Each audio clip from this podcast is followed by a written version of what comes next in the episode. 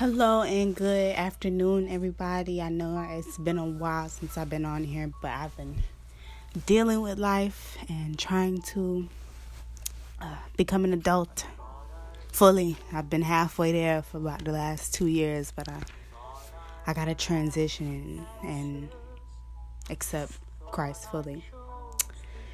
So, I know you're probably wondering, well, what's today's episode about? Um, if you can hear the music in the background before I get started, this podcast is going to be about an hour long or so, 45 minutes. I'm going to speak on the book of Revelation, last book, and then we're going to discuss other books this weekend because I'm going to be dropping podcasts all weekend. This this song I'm playing is called Better Than I and it's on the soundtrack soundtrack soundtrack not tracked of the movie Joseph the King of Dreams. Um, that that is the prelude or uh, before movie to the very very beautifully created Prince of Egypt. My favorite movie ever because DreamWorks. I'm so glad Disney did not get Prince of Egypt because it was pitched to them, but they rejected it. Um, but Disney's, I mean, uh, excuse me, uh, DreamWorks storytelling abilities, oh, it's so powerful. And the it, Prince of Egypt is a classic, so I had to check out the other movie, and I love this song. It is so motivational. It's called Better Than I, and it it just teaches you to put God first, always, you know. And I'm playing this because in these in days in 2020 especially, we need to hold on to God. This year has flew by, honestly, because March through August, we've been home primarily. I know I have been. Um, I'm starting school on Tuesday again, but it's been a long road this year, and God is revealing lots of truth. So, um, the book of Revelation, I already recorded this, but it kept getting muffled. I, I had to keep recording and recording and recording. So I just want to have one full solid take so that I would I wouldn't have to do this over and over again. Um, I'm not writing notes. This is freely um, spoken because I had already written notes. But I um, the, the, the all the recordings made me lose them and made me misplace them. Um, because I've done this at least twice now, but I do want to make it a fluid reading. I do want to make it a fluid um a fluid understanding and I had originally separated this video into two parts. One from all the way from the uh, seven churches all the way down to the beasts of the earth and the beasts of the um, sea. And then I want to get into the rest of the revelations. But I think I'm going to discuss it all just so we can get a full understanding of the book. So, to begin, who wrote the book of Revelation? Well, that is a great, great question. I believe it was the Apostle John that wrote this because the Apostle James, Jesus' brother, I believe at this point was already martyred, already deceased, had already got killed by the Romans. And so was the um, Apostle Simon Peter. And a lot of the apostles were already gone at this point. And even John himself was blessed to be alive. He was exiled on the island of Patmos. And it is a small island that lies about 20 miles from the um uh that lies 20 miles south of uh, Samos, which is another island in Greece, and it's lined on the Aegean, excuse me, sea. And this is a very isolated island, and while John was on this island, he saw lots and lots and lots of visions, godly visions. And so if you if you um, parallel a lot of the visions he's seen from a lot of the visions that Daniel or even a lot of the early Old Testament prophets seen, then you can clearly see some of the similarities. So let's get started. Um, let's not waste any more time. Let's talk about the seven churches. Now, we have seven churches. Now, this to me is a symbolic of the seven continents of the earth. Not literally, but I, I think God chose seven because it is the number for completion, of course. But I think He chose seven because these were the seven major churches of the time. So you have the church, the seven churches of the apocalypse, the church of Pergamos. Excuse me if I'm pronouncing these wrong. A lot of the names in the Bible I cannot pronounce at all.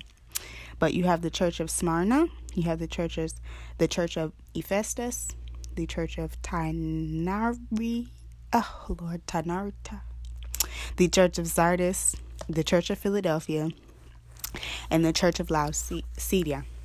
Now, these churches are um, an example a metaphor, a, a, analogy of how we should be as Christians in these last days. So only two of these seven churches would have made it into heaven, according to John and according to Jesus. Um, the first church we have is the Church of of Ephesus, and it is the loveless church. Essentially, this church was um, loveless. It had no love for Christ.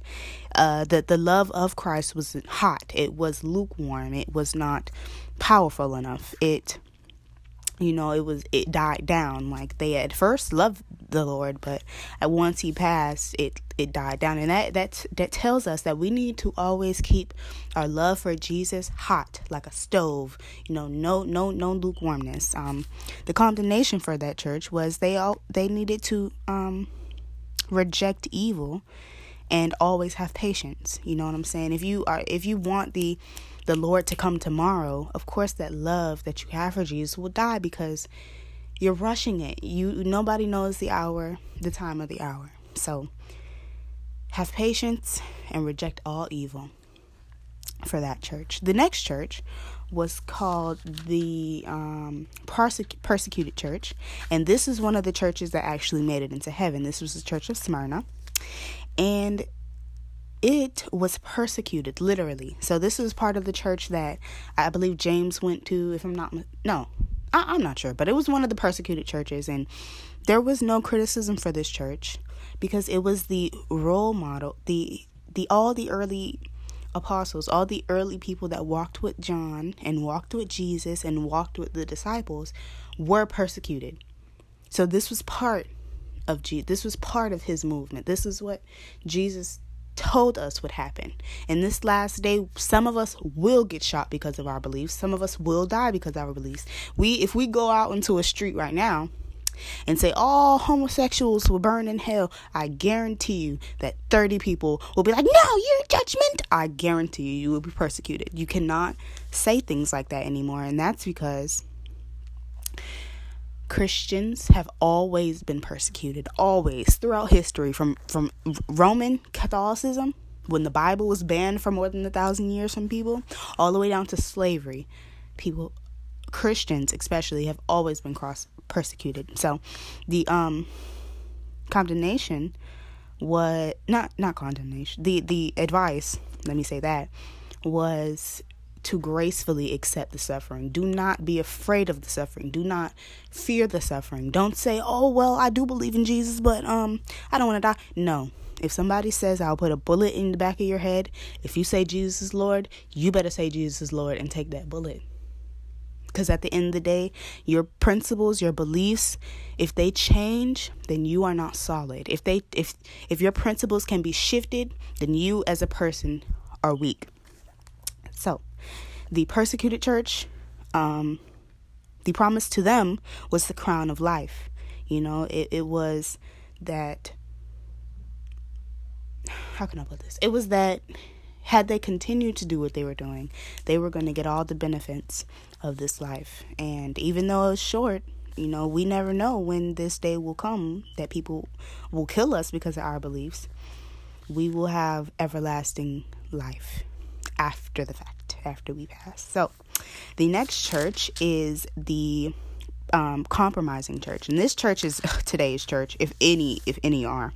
Um, this is the church of Pergamos. Okay.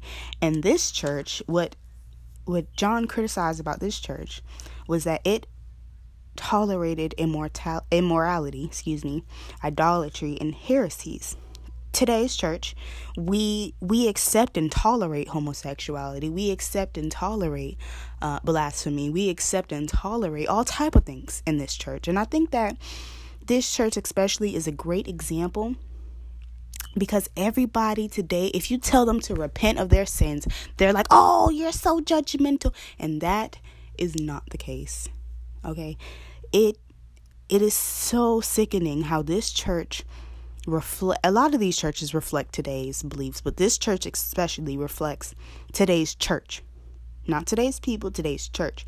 So the church has accepted so much so much wickedness that it's not even the church the church anymore. It is something completely different. It is the system of the beast essentially. These baptist a lot some of these baptist church that have signed with the um 501c3 charters you know the roman catholic charters those those are the churches i'm speaking on not the good good the people who are doing good for the lord. Um and the criticism john had for this was to keep the faith of christ. Do not sway your faith. Just like I said, if you sway your principles, if you sway your beliefs, then you're not solid. That's like saying, okay, I'm going to build a house and have a faulty foundation. Every construction worker, my boyfriend especially, every everybody knows essentially that foundation, them cornerstones need to be set properly in a certain way or the whole house will fall down. And that is the problem um, the Church of Pergamos had. His instructions were to repent, and the promises of life were a whole new, um, whole new name, whole new creature. You, once you do this, you would become a whole new creature. And essentially, if you repent and accept Christ, you become a whole new creature. I used to be, well, I, God's still working on me, but I used to be so bad. I used to be. Without Jesus, I don't know where I would be thank God for him. Thank God for this book. But let's keep going, um, just so we don't take up too much time, because um, I do want to eat. I'm hungry, y'all. But the next church is the Church of Thy Thyatira. I think that's how you pronounce it, Thyatira. And this is the corrupt church. This is this is the church that just did the most. Um, it's kind of like the Church of Pergamos, but it's a little worse. Um, the Church of Ty- uh, the criticism John had was that they tolerated cults of idolatry and immorality. Idolatry is ter- terrible. Like it's it's almost as bad as immorality. It is as bad as immorality, but idolatry is taking paganism into it. This is the Catholic Church's problem. They love give they love giving us graven images of Mary and baby Jesus, but the Bible specifically says that's a sin. In the Ten Commandments, that is a sin. So why the Catholic Church decided to wipe that um, um, Ten Commandment out and then um, separate two of the, you know, com- uh, one of the two commandments into two. You know what I'm saying? I have no idea. That that just shows the satanic motives. Um, but the advice John had for this church was to love, service, faith, and patience are greater than the first. Than at first, excuse me. So essentially what John is saying is that love, service, faith, and patience make your church into Smyrna, the the church of Smyrna, if that makes sense. They they they mold your church into that. Because without love, how do you stay when people are being prosecuted? Without service to those people, how do you stay when they're being prosecuted? Without faith that God is real or Jesus is there or He can protect you, how do you stay? You know what I'm saying? So these are um, some of the things John commented on when it regards to this church. Um, and the instructions John had for this church was that judgment is coming. Okay? It is coming and it is coming swiftly. And to keep the faith. Just like um the keep the faith, right? Just like the church of Pergamos, excuse me. Um I'm so sorry. Just like the Church of uh, Pergamos, I can't really. I, I, hate. I'm trying to sound it out in my head, but I, not the best. John kind of gave them the same, um, same uh, instructions. Okay. the instructions, let's just go back over. You have the Church of Ephesus, Ephesus. The instructions for them were to do the work you did at first. So don't change, don't don't switch it up, and don't don't d- develop new things. Um, the Church of Smyrna instructions, because they were the church that we're, we're going to heaven, was to be faithful until death, meaning do not change your faith until you leave this earth. Keep, be solid. Be solid, okay? The Church of Pergamos instructions was to repent. The Church of Tanar, Tanaria, I can't pronounce it for my life. Um, but their instructions were to um, was that judgment was coming and to keep the faith. And next we have the church of Sardis. This is the dead church, essentially. I would read what um, they say, but you guys have a Bible, y'all can read. I don't want to baby y'all, we're all adults here. Um, the criticism for this church was that it was dead. So it was like the church of Ephesus, but the love was not you know, stagnant. It wasn't where it was. It completely died. Like they just, you know what? Who's you know why are we here? You know, let's make this a club. This church was dead. It had no faith. Essentially, this church was alive, but they were dead uh, in the spirit. If that makes sense, they didn't have faith. They didn't believe. And so the con- the um, instructions and condemnations that this church had was that only some had kept their faith and not all. You when you when you have a church you need to understand that everybody in that church needs to be on one accord. They all need to have faith in jesus. That way god can come into the dwelling place uh dwelling place. God said when one or two call in my name i'm present. So if you only have one person keeping the faith or two people keeping the faith and there's a whole building and God sees that whole building, I'm pretty sure God's going to be like, um, I'm going to go to the church that actually, um, you know, that actually has more people. You know what I'm saying? Like, you have to keep the faith going. Just like you can't let it cool down. You can't throw the pot out, the pot, pot of hot water outside. Like, you keep the pot on the eye on low to medium heat. Okay? Um, hot heat, excuse me. Um, you want to be, you know, consistent. You don't want to be too, too, too, too hot so that the water evaporates. But you do want, you don't want to become a radical and accept heresies, is what I'm saying. But you do want to have the faith in Jesus always. Never change that, okay? So the instructions for this church was also to repent and strengthen the people that remain. So keep keep telling them the same thing repent, gather up their faith. Don't let them be a dead faith church. Okay?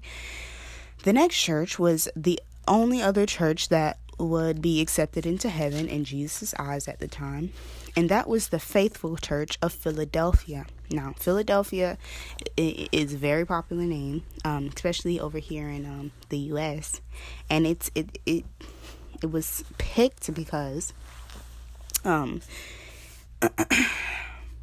the name itself was picked because of this Philadelphia church.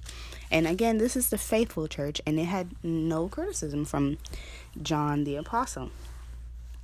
Now, this church was faithful. It kept all the commandments of the Lord. It did never have denied the name of Jesus. It kept Jesus' word. And it gives us a little hint into what I'm going to get into next. And I'm going to read um, Revelation 3 and 7. No, uh, sorry, 3 and 9. And indeed, I will make those of the synagogue of Satan who say they are Jews and are not, but lie. Indeed, I will make them come and worship before your feet, and to know that I have loved you. Hallelujah. So I'm going to stop there. And I'm just going to give y'all little hints as to what we are going to dwell into. Um, let me see how I'm 20 minutes in. That's pretty good. So I have about 20 minutes for each um, subject. These subjects can get very detailed. That's why I just want to make sure I have everything and so on, so forth. So the Church of Philadelphia's um, instructions were to keep the faith. You know, keep the faith, be faithful until death, just like the Church of Smyrna. Um, This church again preserved the faith, it kept the word of Christ and it honored his name.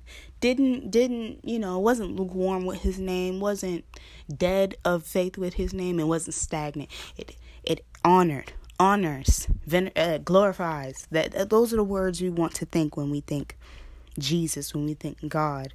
The faith of God needs to be honorable, needs to be glorified. Okay? And the last church we have here is the lukewarm church. Now, this, this church here, this church, the church of Laodicea, was indifferent to Jesus. Essentially, it was like Ephesus. It wasn't hot for God at all. It wasn't cold for God at all. It didn't care. It either way. It was like, eh, maybe I'll like God, maybe I won't. You know, and that is very dangerous because when you're indifferent about things, you don't care about it. That's that's worse than being stagnant. That's worse than being dead. Because at least when you're dead, you had a faith that you fell from. When you're indifferent, you didn't. Ne- you never built that faith. If that makes sense. So, you know, John said, "If you don't care about Christ, I don't care about you." Essentially, it's not what he said, but it, um, I'm just going to read from um, the scripture so you can get a better picture. Uh, this is Revelation 3 and 16. So then, because you are lukewarm and neither cold nor hot, like I said, I will vomit you out of my mouth. Because you say, I am rich, I have become wealthy, and I have need of nothing, and do not know that you are wretched, miserable, poor, and blind, and naked, I will counsel you to buy. Um, from me, refined in fire, that you may be rich in white garments, that you may be clothed, that this, the shame of your nakedness may not be revealed, and anoint your eyes with a salve. I, I can't pronounce this, that you may see. So essentially, Jesus is telling them that if you don't care about me, again, I don't care about you. You think you have it all because you're rich. You think you have made it because you have materials on earth that that is dangerous. And a lot of rich people today feel as though they don't care about the lord at all. They don't care it, it, not even rich. Um, we have atheists agnostics that they don't care. They're indifferent. They won't pick up a bible and read. They won't do research. They won't do anything. And that is dangerous. That is one of the most dangerous things you can be. Okay so, those were the seven churches, and now that we are done with the churches, we can get into heaven. Thank you, Lord. So, I'm going to skip over um, the throne of the throne room of heaven um, because clearly you guys can have an imagination. It is the literal throne room, throne room of heaven, and this is where the angels, you know, say to the Lord, and He has all His uh, angels and and and and, anim- and animals. You can read this and keep it in your in your mind, but um, this is where God dwells essentially. So next, um, we have the Lamb that takes the scroll, and who is the Lamb? Now, if you go to church, you know who the Lamb is. The Lamb is Jesus Himself. So the Lamb, Jesus or Jesus, is is setting in motion the apocalypse. He takes the scroll. Now, worthy is the Lamb. We know this because the Lamb is Jesus again. And I'm just going to read from the scripture. Um, this is Revelation chapter 5, verse 9. And now they sang a new song, saying, You are worthy to take the scroll and open its seals, for you were slain, Jesus, and have redeemed us to God by your blood out of every tribe and every tongue and every people and, uh, and nation, and have made us kings and priests to our God, and we shall reign on earth. Now, this is saying two things. One, that everybody on this earth, I don't care if you live in Antarctica, I don't care if you live in Haiti, I don't care if you live in uh, G- Ghana, okay, anywhere on earth, everybody on this earth has seen a Bible or heard of a Bible. Okay? The Bible is the most um, bought book in history. Okay, it uh, uh, ne- after that is Harry Potter, which I think is tells a lot about this world, the hypocrisy. But the Bible is an important book. It also states that every tongue and every niche about. Not in here, but you know, in the Bible.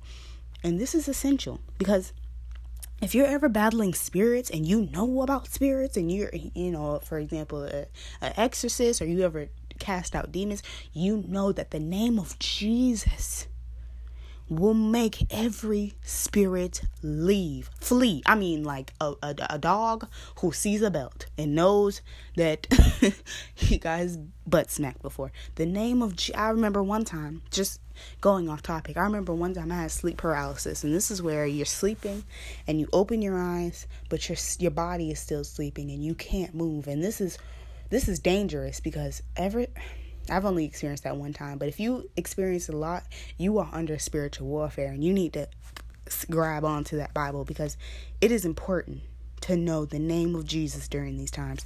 When I was opening my eyes and I couldn't move, I was so scared. And in the corner of my room, I saw a shadow. And I'm moving my eyes to look at it and I couldn't.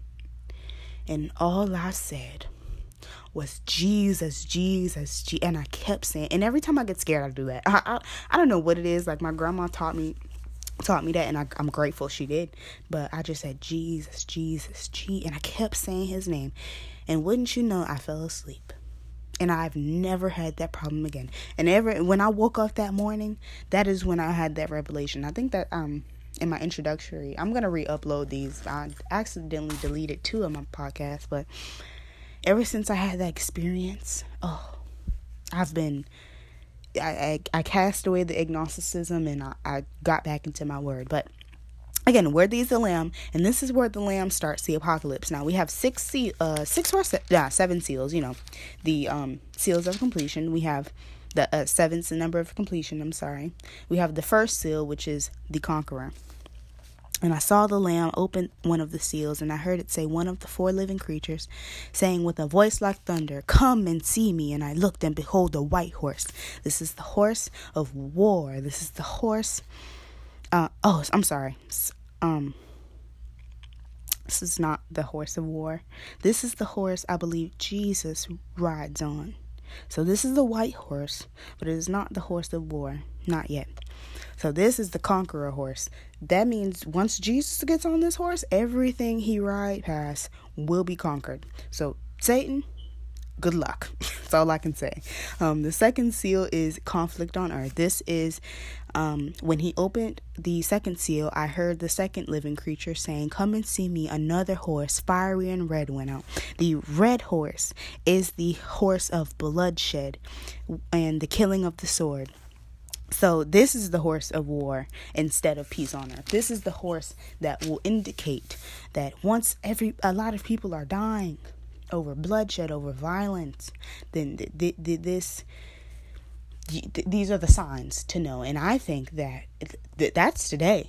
You know, if you think about all the people that have died in wars, all the people that have died in gun violence, all the people that have died have been murdered, all the children that have been human trafficked, all the all the, all the things. You know what I'm saying? This is today. This is representative today, and I'm so terrified. Um, not of the apocalypse, but of the the innocent people that don't even know about this and don't even know that that God is working. Um, but then again, nobody knows the day or the hour, so who knows? But um, the third seal is scarcity on earth, and he opened the third seal, and I heard a living creature saying, Come and see me. And I looked, and behold, a pair of scale uh, uh, I'm sorry and behold a black horse and he who sat on it had a pair of scales in his hand I need my glasses but um this third horse symbolizes famine okay so um famine drought uh severe hunger you know, um, starvation. This is what this symbolizes. So after the bloodshed will be starvation. So are we running out of food? Definitely. Definitely. If you don't think the world is running out of food, go Google um these food banks in in, in, in Norway and in, in Peru that they, they literally have to have banks of seeds so that the world does not go into famine. And once those are depleted, once those are run out, Lord knows what will happen then. Okay, the only reason we are not in famine now is because of some of those food banks and because of some of these local farmers. Thank God for them. Um, the fourth seal is widespread death on earth. Now, this next horse is the horse of de- uh, is the horse not of death. Yes, it is. It is the horse of death. It is Hades essentially. So it's not it's not um, so much famine, but it is just death, not bloodshed, but just death. So this is plague, this is illness, this is sickness. And when he opened the fourth seal, I heard the voice of the four, um, fourth living creature saying, Come and see me.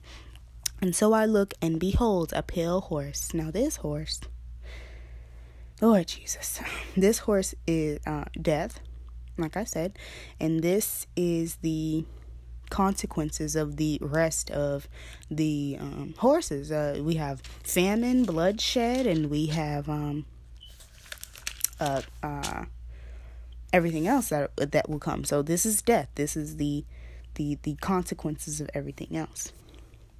The fifth seal is not a horse. Those are the four horses.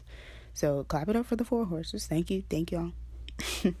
but the the fifth seal is the cry of the martyrs. So at this point, um, let me just read from the scriptures and explain.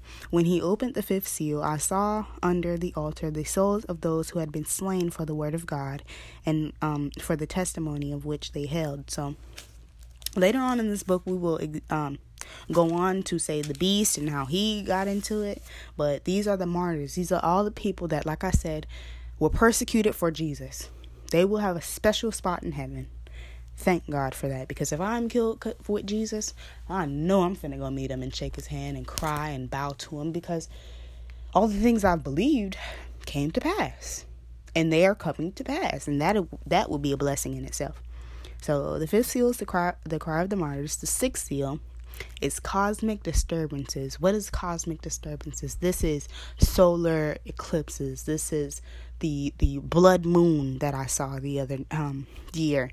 This is the uh the, the, the skies, the heavens having disturbances like no other. Now we've forgotten a couple, but when it happens, when the, the sun becomes black as sackcloth, or sack, sackcloth, excuse me, and the moon becomes red like blood, and the stars fall from heaven, this is when things get serious. Okay, and then, this is where we have to get serious and progressive about the bowls.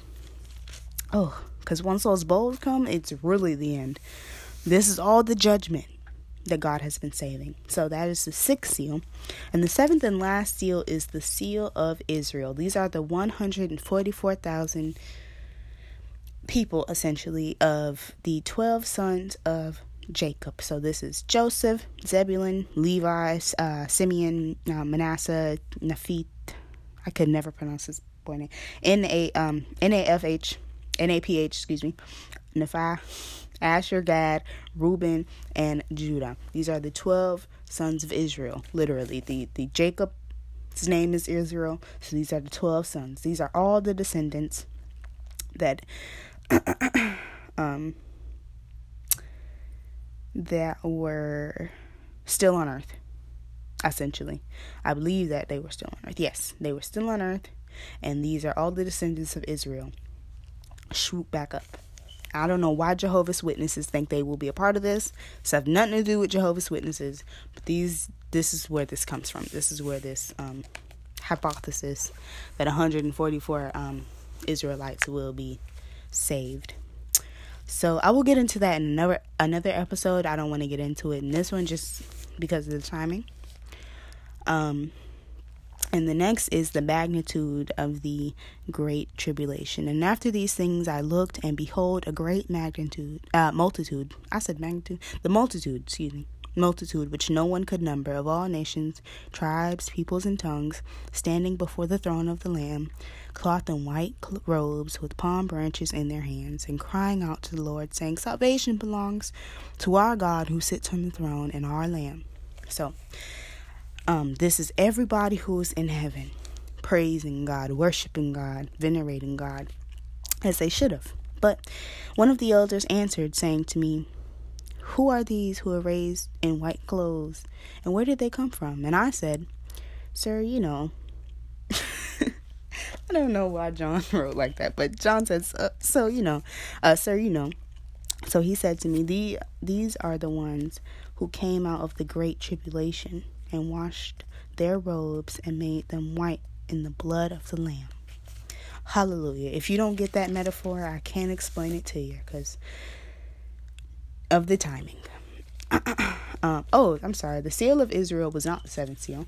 The seventh seal is the prelude to the seven trumpets. So we have seven seals, seven trumpets, seven bowls, seven, seven, seven, completion. Okay. Uh, a lot of occultists like to use those um, numbers to try to venerate themselves, but it is only in the Bible that seven is completion, not on earth. Okay, stop it. You're not God. 777 um username whatever or 666 they they love to throw those numbers in and swear they're god but they're not so um the seventh seal is the prelude to the seven trumpets. The first trumpet is vegetation struck, and the angel sounded, and hail and fire followed, mingled with blood, and they were th- um and they were thrown onto the earth, and the and the trees were burnt up, and the grass was burnt up. So, whew. Again, once these bowls come, it is really the end. um, the second trumpet is when the seas struck, and the second angel sounded, and something like a great mountain burning with fire was thrown into the sea, and the third sea came, be, um, came into blood, became blood. So these, this is the plagues, to me, of Egypt all over again. Now we had the trumpets that are warnings, but the uh, I said trumpets. You had the seals that were warnings, but the trumpets are actual you know, judgment. Not to say that the, the seals weren't judgments, but these are so. It's like the worst. The more the next after you pass the first seven, it gets worse and worse. Okay, so it, it, I, I don't want to be here. I want to be gone by the time these come. Because if you ever played Fallout 4, that's what I think the world would be like. Utter, utter chaos and utter, utter, utter ruin, ruining, utter, utter utter um not ruiny, but utter catastrophe. Um, the third trumpet is when the waters are struck. So this you have the seas, you have the waters. The seas are the oceans. The the waters are the rivers, essentially. So the these both become burning like um fire. Right. So we had the second trumpet, the, the um, rivers burning like fire. Um, the uh, not the rivers, right? The waters, the the lakes, the every all the things that are connected that aren't connected to the seas. Um, it became wormwood essentially. If you're reading the Bible, you know exactly what I mean. It became bitter. The waters, all the waters became disgusting to drink. So that's all water. That makes life very miserable. so the fourth trumpet is when the heavens struck and the fourth angel sounded, and the third and the third of the sun was struck, and a third of the moon, and a third of the stars, and a third of them were darkened, and a third of the day did not shine, and likewise the night. So this is kind of like the cosmic disturbances, but worse, because this this symbolizes Satan's fall from heaven. Okay, this symbolizes that all the, the, the beautiful creations that people worship to venerate Satan, essentially, were darkened. They, they, they, I think this is a, God's metaphor of saying, since one third of the angels fell, these are the angels, the, the light that are still here are the angels that help me and it stayed with me. And these are the angels that y'all worship, the demons, the demon time. Beyonce loves to say, I, I hate it. I, I don't like her. I wouldn't say hate her, but I just don't like her. She, she promotes the ungodly hour of the twins. The, you know, we're we're in the we're already in the year of um the age of Aquarius and she knows what she's doing. If you're if you know, you know. If you're woke, you you know. Um so the next um trumpet, the fifth trumpet is the locust from the bottomless pit. Again, this is giving us symbolism from um Egypt when Moses came and he had the locusts come. And the fifth angel sounded, and I saw a star fallen from heaven to earth. Again, I believe this is symbolism and um, of Lucifer, and um, to him was given the key to the bottom, bottomless pit. So this is hell, essentially. To me, you know, it don't have to be to everybody. I could be completely um not wrong, but um off key. But I believe, you know, I'm not a pastor. I'm not a man, but I I am a biblical reader. I'm a biblical scholar. I do research these things, so I'm very interested in such.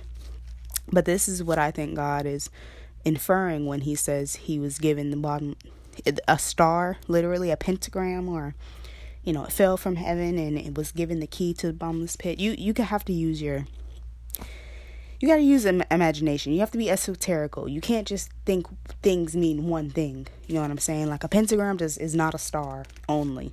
You know what I'm saying? It's it's more than it's more than that. Um so the next seal, the sixth seal, was the angels from Euphrates. Now, who? What is the Euphrates? The Euphrates is the Euphrates in Tigris River. And if you ever took human history, you know that that, that was the cradle. The Fertile Crescent, that was the cradle of civilization. That is where humanity itself started in between these two rivers because people needed water, clearly. And so the sixth angel sounded, and I heard a voice from the four horns and the golden altar which is before God, saying that the sixth angel who had the trumpet released the four angels and bound the great river Euphrates. This means that this is this is bad. Like if we thought the the rivers burning up was bad, if we thought the locusts from the bottomless pit was bad, this is bad. This is the greatest historical river swallowed up. Okay, this will kill a third of mankind because a lot of people still to this day live over there. Okay? And that's that's that's scary. All right. So, we have the seventh trumpet, which is the kingdom proclaimed. But before I read that, let's read the mighty angel with the little book. And I saw another mighty angel coming down from heaven, clothed with a cloud and the rainbow, and um and a rainbow was on his head, and on his face was like the sun, and his feet were like pill- pillars of fire, and he had a little book in his hand. And he set his right foot in the sea and his left foot on the land, and he cried out with a lion with a loud voice, as when a lion roars. And when he cries out, and as he cries out, or uh, when he cried out, seven thunders uttered their voices. And the seven thunders uttered and, now, when the seven um, thunders uttered their voices, I was about to write, but I heard a voice from heaven saying to me, Seal up the things which the seven thunders uttered, and do not write them. And the angel whom I saw standing on the um on the sea and land ri- uh, raised up his hand to heaven and swore by him who lives forever and ever, who created heaven and all things that are in it, and the earth and the things that are in it, and the sea and all and the things that are in it, that there should be a delay no longer. That means that there was a delay in the judgments. There was a grace period. That is over. That is terrifying. That means that if you sin one time, in my perception, if you sin one time, that them judgments are coming to you immediately. That that means that the judgments no longer had a waiting period. That the judgments weren't sparing. Meaning that these judgments are killing everyone. Essentially. So John eats the little book. And the voice um which I heard from heaven spoke to me again and said, Go and take the little book which is open in the hand of the angel who stands on the sea and on the earth. And so I went to the angel and said to him, Give me the little book. And he said, Take it and eat it, and it will make your stomach bitter, and it will be, but it will be sweet in your mouth as honey. And then I took the little book out of the angel's hand and ate it, and it was as sweet as honey in my mouth. But as I eaten it, my stomach became bitter. And he said, You must prophesy again. And many peoples, and many nations, and many tongues so this little book to me was the book of Revelations. You know, the, the all all the what we're talking about today. This he essentially wasn't allowed to um, write everything he saw, but he had to write down everything he remembered um, once he got out of those visions. And the visions are very powerful. I've only heard of one real person I know having visions, but they are they're like sleep apnea, but on God's level. So imagine you can just move and see everything. Oh, I, I, I pray God blesses me to see one at least before I leave this earth. You know, I'd, I'd be blessed to see that. But continuing on, we have the two witnesses, and I was given a um a reed like a measuring rod, and the angel stood saying, Rise and measure the temple of God, the altar, and those who worship there, and leave me out of the court which is outside the temple, and do not measure it, for it is given. Um, so it's um, it has been given to by the Gentiles.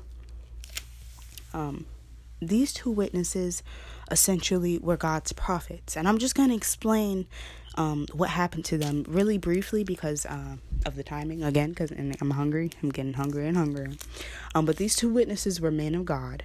And this is where we have the beast introdu- introduced. So the two witnesses were killed. And they finished their testimony, and the beast that ascends out of the bottomless pit will make war against them and overcome them and kill them, and their dead bodies will lie in the street of the great city, which is spiritually called Sodom and Egypt, where our Lord was also crucified. That's powerful. Keep that in mind. So going um continuing forward, they are killed, right? So the, witnesses are resurrected as Jesus was. And now um, and after the three and a half and three and a half days in the breath of Excuse, let me read this all over again. Now, after three and a half days, the breath of life from God entered them, and they stood on their feet, and great fear fell on those who saw them. And they heard from a loud voice saying, Come up here. And they ascended to heaven in a cloud. So, at this point, all the people that had saw them, all the people that had witnessed them, were terrified because they're like, "Oh gosh, God is right. And so a great a great earthquake shook the city, and it, it killed a tenth of the city. And ever since then, that whole city glorified the God of heaven. And I think God put these two witnesses just to save a sparing few. It's just to save a little bit more people because I feel as though in heaven it is not going to be billions of people like we think. It is going to be millions, maybe thousands. And I pray that I make it there and I pray that, you know, I get married and I stop this fornicating I'm doing, but a lot of people don't even know that what they're doing is sin. So that that says a lot.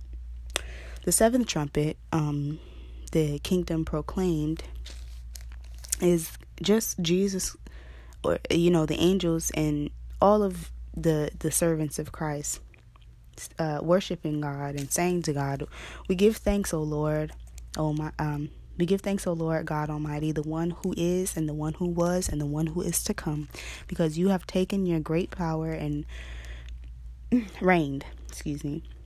And the nations were angry, and your wrath has come, and the time of the dead that they should be judged, and um, that should reward your servants and the prophets and the saints. And there and those who fear your name, small and great, and should destroy those who destroy the earth. Powerful stuff. Um, again, I don't want to explain this because we're all adults. We should all know what this means. Um, the woman, the child, and the dragon. Essentially, to me, this is Mary, Jesus, Satan. Okay, and now the great sign appeared in heaven, and the woman clothed with uh, with the sun, and with the moon under her feet, and on her head a garland of 12 stars. I believe this is the garland of the, what the Israelites wore, the 12 stars, the 12 sons of Israel. Um, mm, this is Mary. This is a symbol, uh, sim, symbology of Mary. Um, she uh, then being with child, she cried out in labor and pains to give birth. So, this is where the dragon is introduced. And another sign appeared in heaven Behold, a great fiery red dragon having seven heads and ten horns, and seven uh, demi diamonds on his head. Now, they have great um, breakdowns of what um, the symbolism of these horns mean on YouTube. Again, I don't want to get into it because it would take very long, long, long, long time. But there, there's um, there's uh, uh, passages in, in Daniel, I believe, that can confirm what these mean about the horns and the seven heads and all that. So, um, And the dragon stood before the woman who was ready to give birth and devour her child soon as it was born. So again, this is King Herod. Okay, he was ready to come get Jesus, but little did he know Jesus, you know, Satan's plans were foiled. Um, but she bore a male child who was to rule over all nations with a rod of iron. That is Jesus. Thank God for him. And the woman fled into the wilderness where she has um, a place prepared by God. And they should eat, and they should feed her there one, um, 1,260 days. Okay.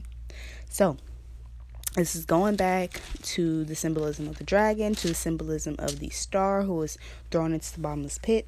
This is Satan thrown out of heaven. If you haven't read the book of Enoch, I suggest you do. It is a very powerful book. All the lost books are powerful, honestly. But this book will really put all this into perspective. I don't even want to read this part because I don't like talking about Satan. I don't like giving him any veneration. Again, you guys are grown, you have Bibles. Y'all know who the dragon is, y'all know who the the fallen star is. Connect the dots. Um, the woman persecuted, which is the next uh, highlight of this book, was um, the woman. This is her life, her whole life. She was persecuted, and the and the dragon saw that he had been cast to earth, and he persecuted the woman that gave birth to the child, and the woman who was given two wings of a great eagle, so that she might fly into the wilderness um, to her place, she had been nurtured for a long time, in times and a half from her presence of the serpent. So, this is to me Mary's life. Mary had to do a lot of running. I don't think you understand that. Mary went to Africa. Mary went to Bethlehem, uh, uh, Bethlehem. Then she went back to Nazareth, where Jesus was from. Like she did a lot of traveling. Why? because people were trying to kill her and her child, literally. If you read the gospel of um, the infancy infancy of um, Jesus, we know that there there was a servant that automatically knew that that was the child of God. Automatically. So if you if you think a servant knew that, don't you think the kings would know that? So again, Mary was persecuted a lot in her life. I believe um, up until Jesus was an adult, and then he was persecuted, you know. But she and, and Joseph went through a lot. So, um, moving on from that, we have the beast of the sea and the beast of the earth. So, the beast of the sea to me is the spirit of the sea. You know how you, in African um, spirituality, you have a lot of evil sea spirits this is where this comes from. This is the accumulation of all of them. And the beasts of the earth, like the beasts of the sea, is the accumulation of all these wicked deities, Zeus and and, and Hermes, Hermes and all these people accumulated. So let's just read the first couple sentences.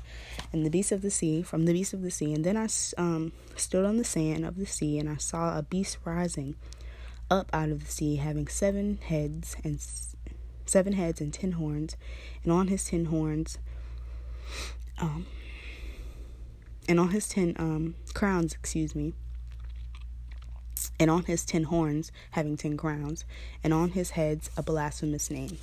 Okay, I don't want to get into that. There are lots of videos that again describe the symbolism of this, but I don't want to get into it. But this essentially, um, this this starts the people of the earth marveling the beast. This starts the worshiping of the beast. And the dragon gave him his power. So Satan gave him his power. I believe this is um the political aspect of the world. So we have the two again two meanings.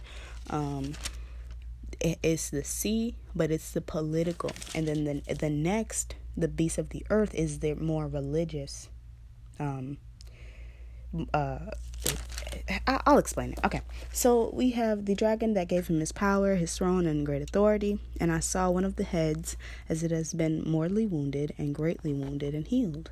And all of the world marveled and followed the great beast.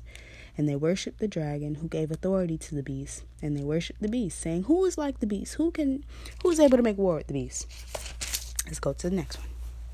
Beast of the earth.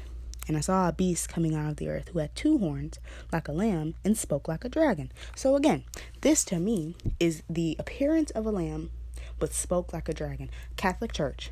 appears to be a Christian institution, but it does not practice Christian beliefs. It does not practice Christian principles. There is no way you can be a Christian institution would say abortion is okay.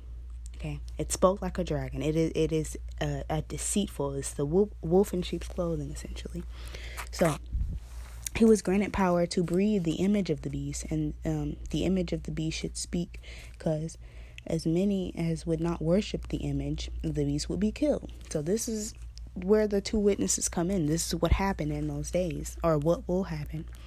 And he causes all great and rich, um, small and great, rich and poor, poor and, um, free and slave, to receive a mark on their right hand or their foreheads, mark of the beast. Okay, and none shall sell or buy except for those who have the mark. Um, here is wisdom. Let's just we we've read this, we've heard this. Here is wisdom. Let um him who has understanding calculate the number of the beast, for his number for his number is the number of a man, and his number is 666. If I see any usernames with 666, and I see hats, I see shirts with 666 on it. I, I see that all the time now.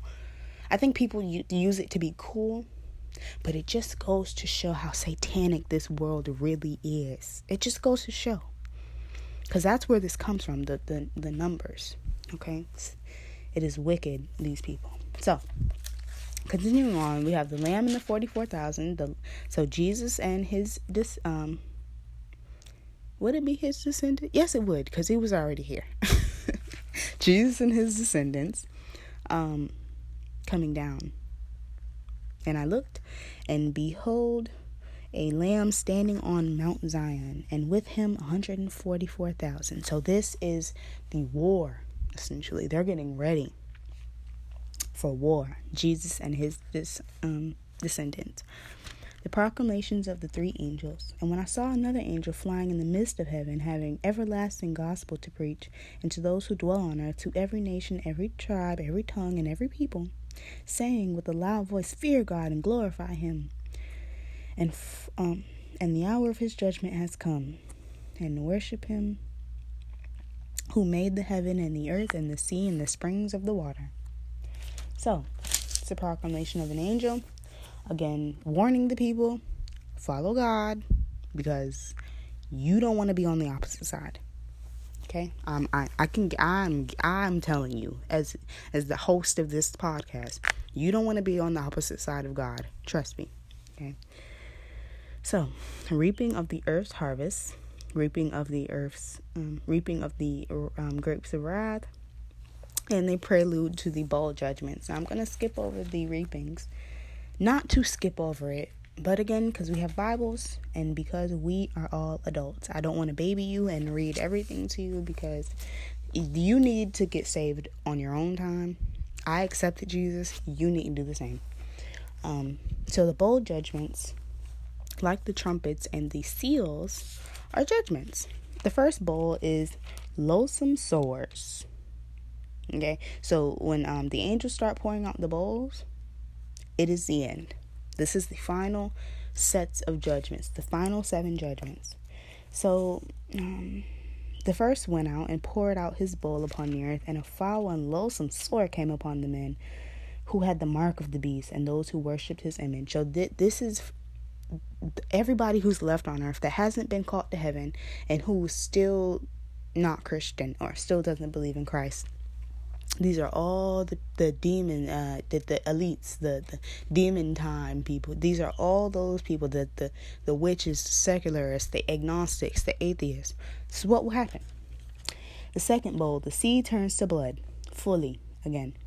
And the second angel poured out his bowl into the sea and it became blood as the dead of man, and every living creature in the sea died. So, no more life in the sea, and all the sea's blood now.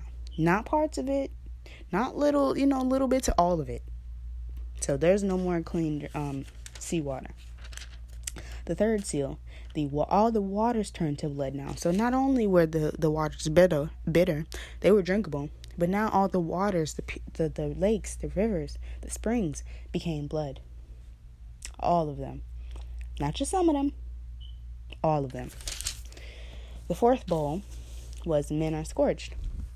And the fourth angel poured out his bowl uh, um, of the sun um, on the sun, and the the power was given to him to scorch men with fire, and men were scorched with great heat. And they blasphemed the name of God, who had power over the plagues, and they did not repent. So even in this day, these people will still not repent. It, like I tell Christians, do not.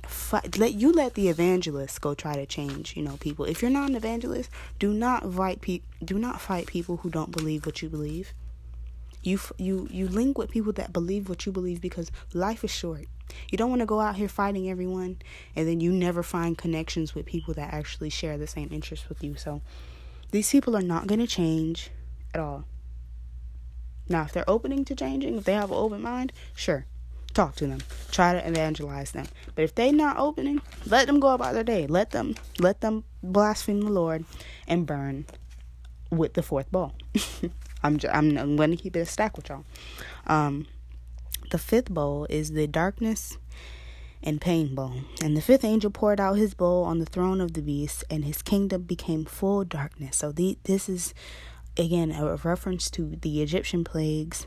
And they gnawed their tongues and became in pain, and the and they blasphemed the God of the he- of heaven because their pains and their sores because of the pains and their swords and they had they as of yet did not repent of their deeds so still they're still going through these things and still won't repent and they still blaspheme the lord the sixth seal you know the euphrates was snatched up.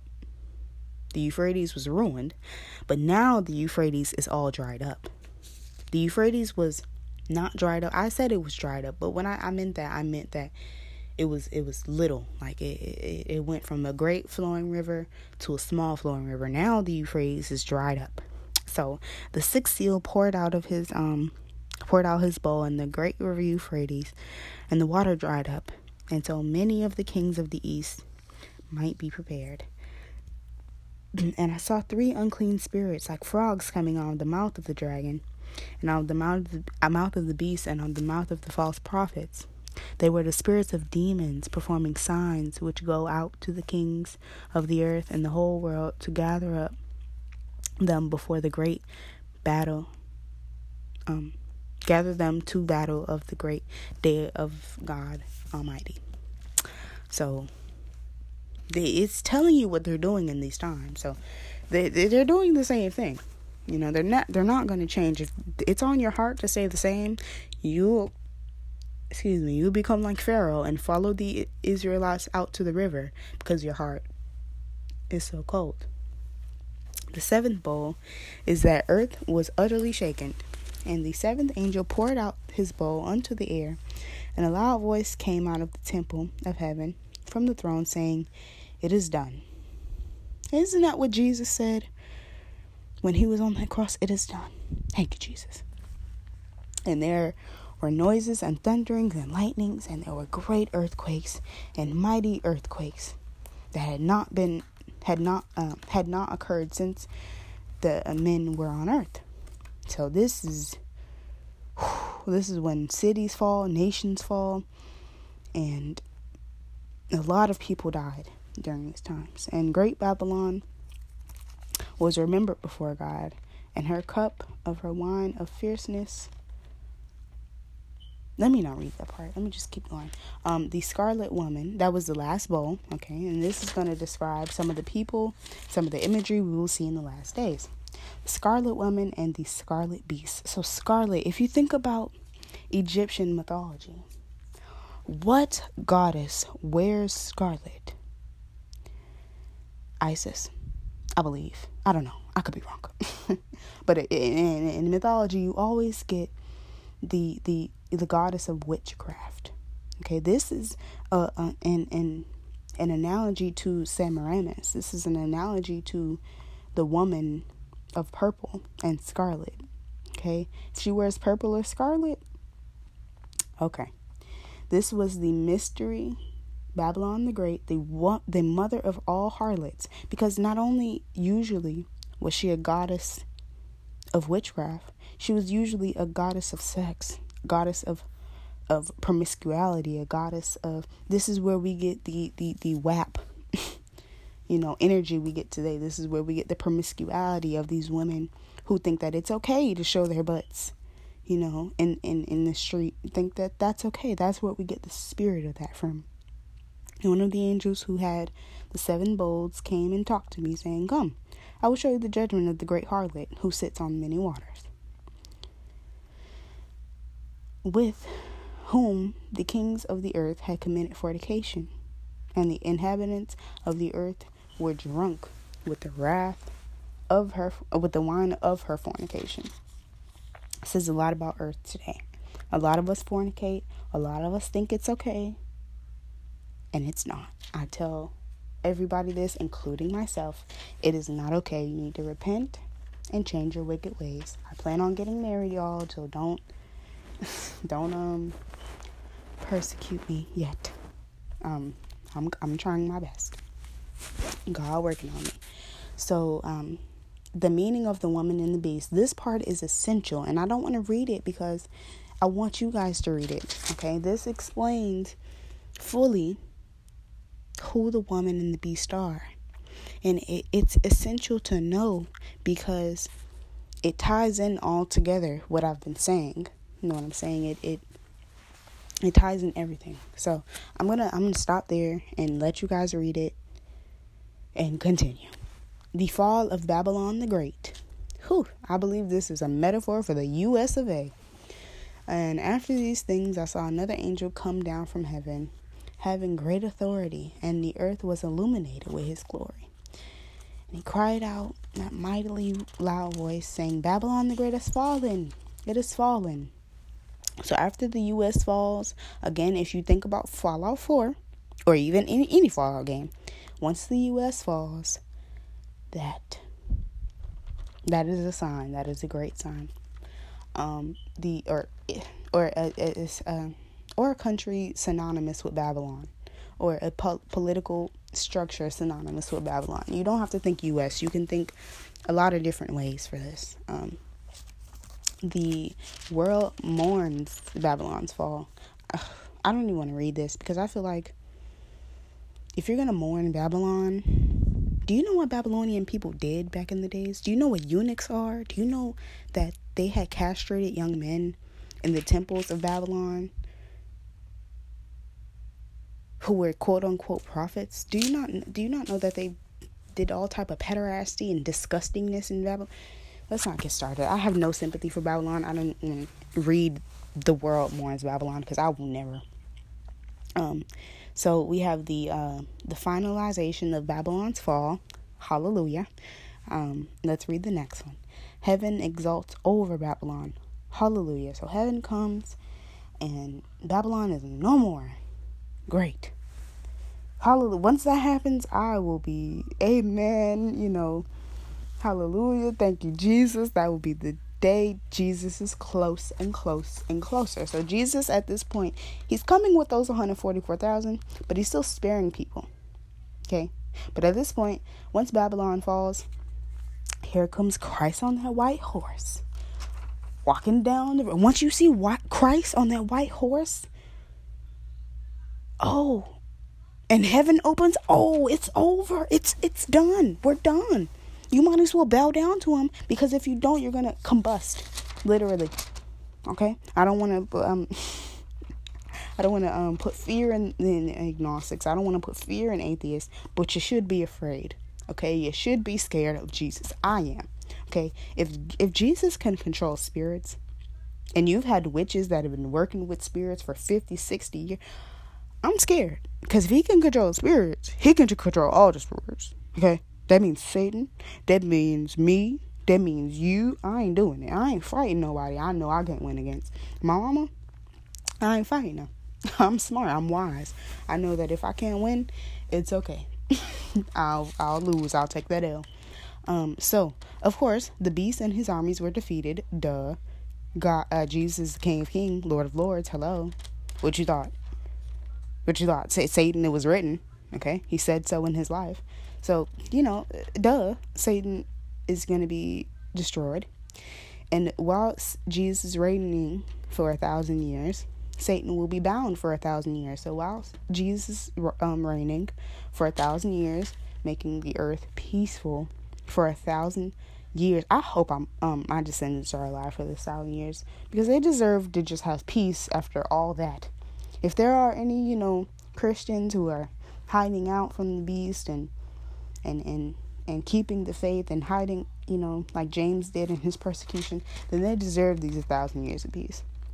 So the saints reign with Christ for a thousand years. So Satan is held in in in in in um chains and everybody else gets the chill. So the satanic rebellion is crushed. Hallelujah. All the beasts are crushed and all that. The great um, white throne judgment, and I saw a great white throne, and him who sat on it, and the, and those who faced the earth and the heaven fled away. And there was found no place for them. And I saw the dead, small and great, standing before God, and the book was opened. So, this is the part where everybody, dead and alive, were judged according by their works. This is when everybody, in these thousand years, this is where God will come and judge everybody who's on earth. So, had you would have died, you know, in a, in a, in a bloodshed or in, this is your part two. You will be judged a second time. And this time, if you don't make it into heaven, you're going into the lake of fire. And that is scary. That's worse than hell. And let me tell you why. So, after uh, God comes back and, and, and divides the, the, the sheep from the goat, the good from the bad, all things are made new. And I saw a new heaven and a new earth, and the first heaven and the first earth had passed away. So this is the part, like I said, this is where the good people get to rule, get to live, and I hope it will be me in part of the New Jerusalem. When you accept Christ, you become a new creature. Okay, you get the metaphors. Once we are judged, it is gonna be heaven on earth forever. Hallelujah to that. Nobody wants to believe that, but it is the truth. The glory of New Jerusalem. This explains how Jesus will set up his earth, the river of life.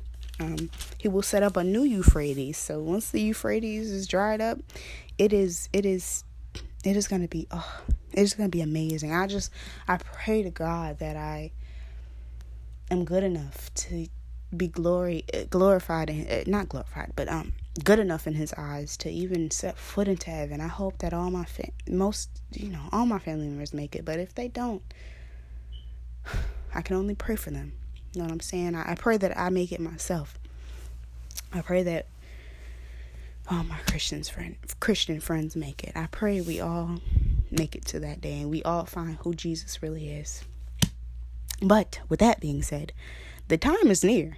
Okay? The, the, the, the, what I'm saying to you is going to come to pass very quickly very fast. You, we think we have a hundred million years before Jesus comes back. It's been two thousand years. So we always have to be attentive and aware to the times.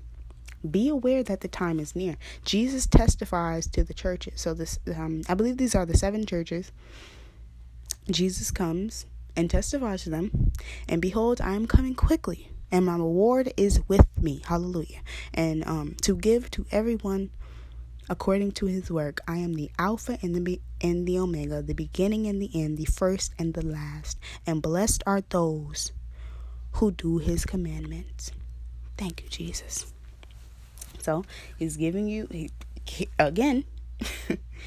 he's giving you instructions. He's giving you instructions to this new Jerusalem. He's giving you he's giving you in he's giving you the directions. If you get lost, that's on you. I don't know what to say anymore. So a warning. I will testify to everyone who hears the words of the prophecy of this book. If anyone adds to these, God will add to the plagues that are written in this book. If anyone takes away from the words of this book, the prophecy of God will take away his part from the book of life. And that's why I believe a lot of Catholics that took out the the lost books, they have accounting to do. Yes, indeed. They are going to be the ones standing in the plagues. They are going to be the ones being held accountable. Um, and and so the, the end is here. This is the end of the book. I am coming quickly, and I'm going to stop it here and I'm going to start some gospel because this is the end. So after all that, we are finished. God has gave his judgments. God has said how he felt. God has given you instructions. And so Jesus warns us after he warns us the first time. He says, I am coming quickly. Who testifies to these things say, Surely I am coming quickly. Amen. Even so, Lord Jesus. Uh, even so, come, Lord Jesus. The grace of our Lord Jesus Christ be with you all. Amen. He's coming quickly. We don't know the day or the hour, but He is coming quickly. And once He comes, there will be no stopping Him. And those Satanists and Luciferians will hide in the mountains and, and say, pray to fall on us, but it won't work because Jesus is coming. So if you think you can sit here and continue the, the road you're going on and continue the sin and continue cussing and stealing and, and cheating on your wife, okay. To end this, I just want to say a prayer. A prayer for, um, let's see, a prayer for peace. Here we go. Let's read one. It's my song too, y'all. Prince of Egypt. I love that movie so much. Soundtrack, I listen to it like every day. Before we head out, let's jam to some of this music. If you know the song, you know a gem. Let's just turn it down and I'll let it play out as I finish this. Prayer for peace of mind in these times. Father, right now we speak to the root of fear, guilt, shame, and condemnation. We are forgiven in your sight for accepting Christ. Thank you. And we denounce the lies of Satan that accuse us of not being right in your sight. We renounce, um, we renounce those lies, excuse me, and put all of our faith in the blood of Jesus Christ or Yahshua HaMashiach, the HaMashiach. Thank you so much, Father God, for giving us opportunities, for giving us instructions, for giving us the Bible. If you don't think God is real, reevaluate yourself, not the Bible. Thank you all for listening today. Thank you all for giving me the platform to say this. Even if nobody listens to me, I'll listen to me. And my children will listen to this. Thank you. And listen to the Prince of Egypt song. May peace be with all of you. And in Jesus' name I pray. Amen and hallelujah. Thank you.